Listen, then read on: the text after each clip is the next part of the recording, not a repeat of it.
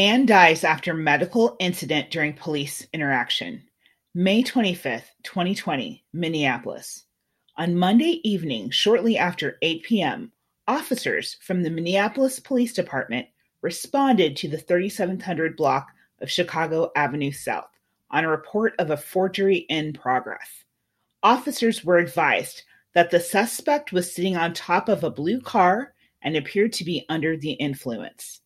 Two officers arrived and located the suspect, a male believed to be in his 40s, in his car. He was ordered to step from his car. After he got out, he physically resisted officers. Officers were able to get the suspect into handcuffs and noted he appeared to be suffering medical distress. Officers called for an ambulance.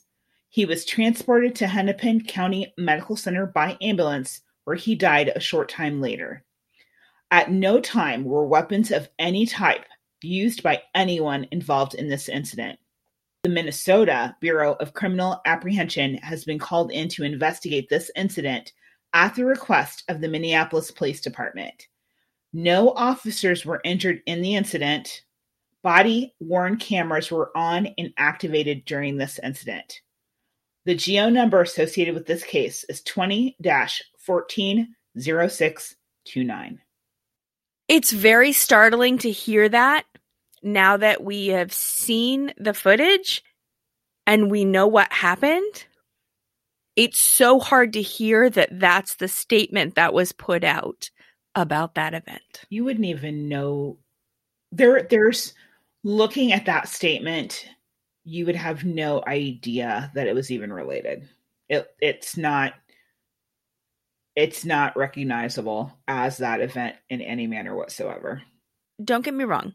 I actually do understand this, but it is completely washed of any and all humanity period. There it's a black and white statement on a very non-black and white situation. Yeah.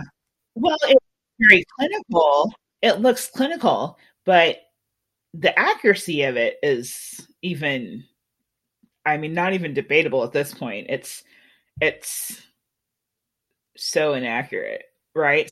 Well, you know what the funny thing is though, um it's well, I guess it is accurate. clinically it's clinically like you say it's clinically accurate. It's interesting that this right here says there was an awareness of medical distress, immediate awareness of medical distress. And it's indicated that there was in also an immediate reaction to call help. But the truth was that help could have been given. Immediate help could have been given to put that situation in a different trajectory. And it wasn't. Well, not only that, but I guess the reason I was saying it's inaccurate is it gives you the very inaccurate perception that there was only two officers at the scene, and those two officers wouldn't have included Derek Chauvin.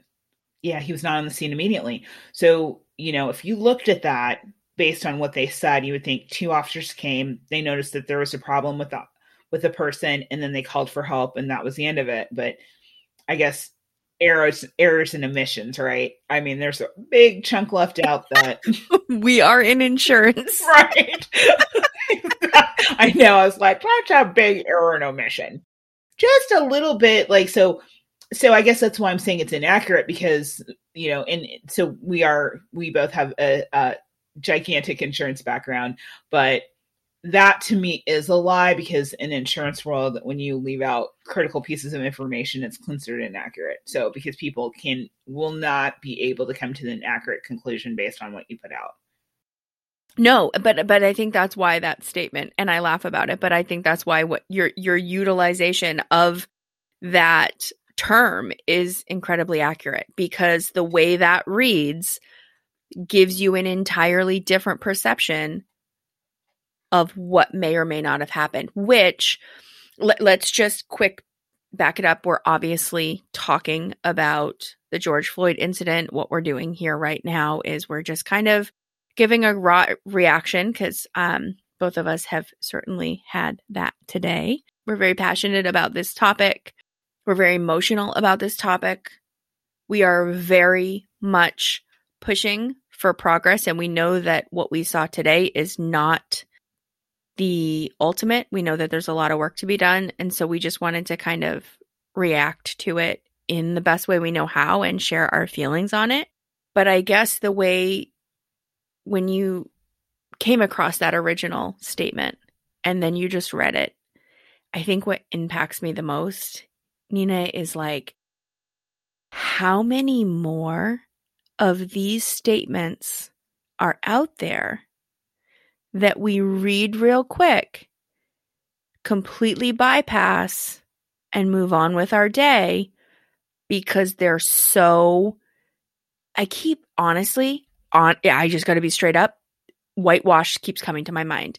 We're whitewashing them. We're making them clinical. We are taking them down to the most basic level that we possibly can, and we're removing humanity and we're removing the details that are pertinent.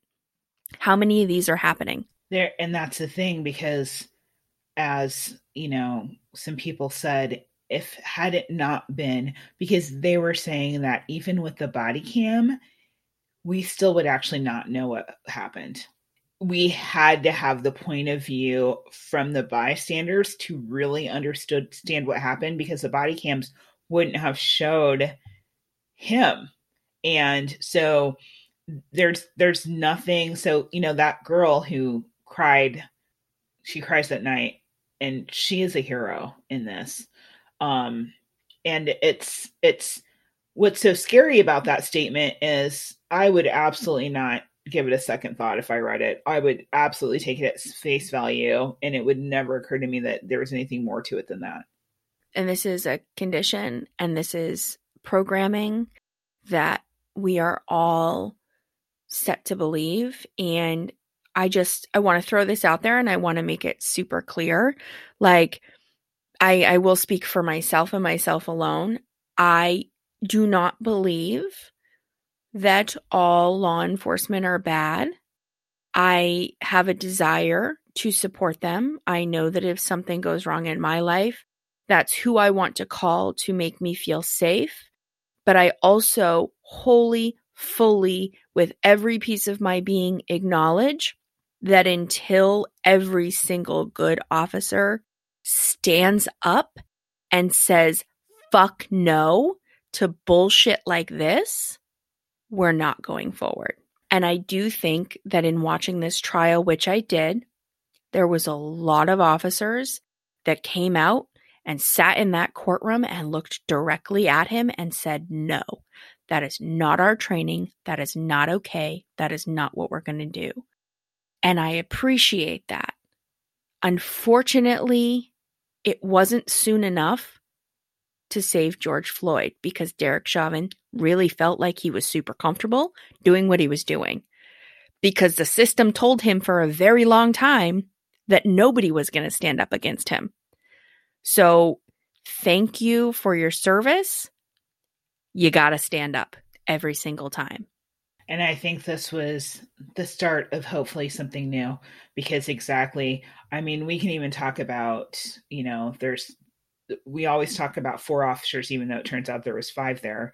And my feelings on the other officers are much more mixed. Derek, I didn't really have any mixed feelings about at all. shouldn't even say really. There was there were none.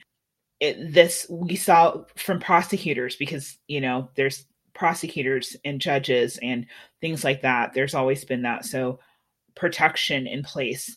And he was awfully comfortable. I mean, he was completely comfortable to the point where it only appears that he became uncomfortable later when he didn't mention it to his superior, where I think there was a recognition that maybe something was not going to go his way. But during that process, he was comfortable enough. And so you know, to to have 18 complaints or was it 26? I don't know, double digits. That that was a system in place, but hopefully with all that's happened, this is an opportunity for real change. And I when it happened, I thought it was different. So this does feel different and that makes me hopeful. I agree. I watched a lot of the trial. Don't tell my employer. Just kidding. I work for myself. Um, She'll be okay. She's a great boss. I, I, um, I made it work because for me, and I'm not saying it was easy, it was not easy, it was very hard, but I made a decision that I wanted to see it for myself. And I did my best. I'll be honest. I there wasn't much objectivity on my end. There really wasn't because I saw it from the beginning and I I had my opinion made. I would not have been a good juror. But I did try. And I think he knew straight away. They called for the hobble. He declined. The reason why they declined is because the hobble does require superior. They need to call a superior, they need to call a supervisor if they're going to use that. You declined that, and yet you kept him in this position. That tells me you already knew that if a superior came, you were in the wrong. Anyways, this is just my opinion, and I really don't want to get into the details too much, just to say that I'm with you. I think that this was such an important this was such an important step. I think I've heard commentary um, from legal experts that it's not over. It's not over by a long shot. They do have um, potential grounds for overturning, you know, based on things that happened. Um, this is very, I mean, this particular case was it, the worldwide. I mean, let alone the United States, worldwide people knew about it. So finding a jury that was impartial or or had little to no knowledge of it was damn near impossible. Yeah, Um, practically speaking, it was impossible. Uh, so so they're they're going to try, and I mean, listen, the fucking defense tried for a mistrial three times after the closing arguments already happened. Like they they knew they knew there wasn't a case because it was so blatantly obvious what was going on. Yeah, and we want to take an opportunity to mention this too. We're not going to keep this very much longer, but we both talked independently. We were in contact with each other quite a bit during this trial. And we recognize, especially, you know, if you've been listening to us, we've had prosecutors, we've had defense attorneys on.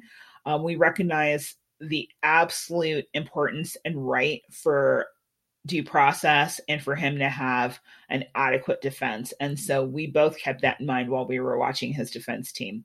Now, honestly, you know, I I think his defense team tried as best as they could.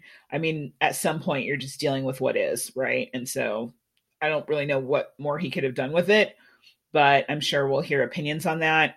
Um, but it's also important to remember that he deserved what George Floyd did not get, which was a right to have his day in court. So we wanted to keep this really quick. There is a million more things we can say, but we want to close out with a, a statement that we put out on our uh, social media today, guys. Um, and it is this Make no mistake, this isn't over, not by a long shot. But in this moment, we would like to celebrate the immense victory that has taken far too long for us to see. We will celebrate the justice we will celebrate the accountability. The humanity of those cloaked in privilege was awakened 525 2020 when George Floyd was murdered in front of us. A massive sector of people hadn't been paying attention. We weren't listening. Our privilege had cast an ignorant veil on the pain, trauma, and horrific discrimination our fellow humans have been and continue to be subject to.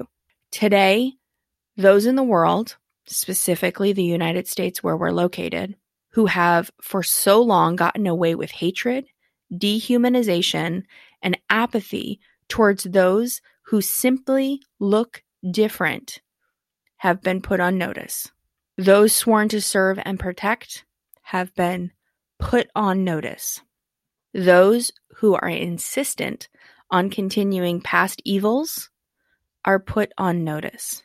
We hope that you guys will rise together with us and scream a deafening battle cry that we've had enough.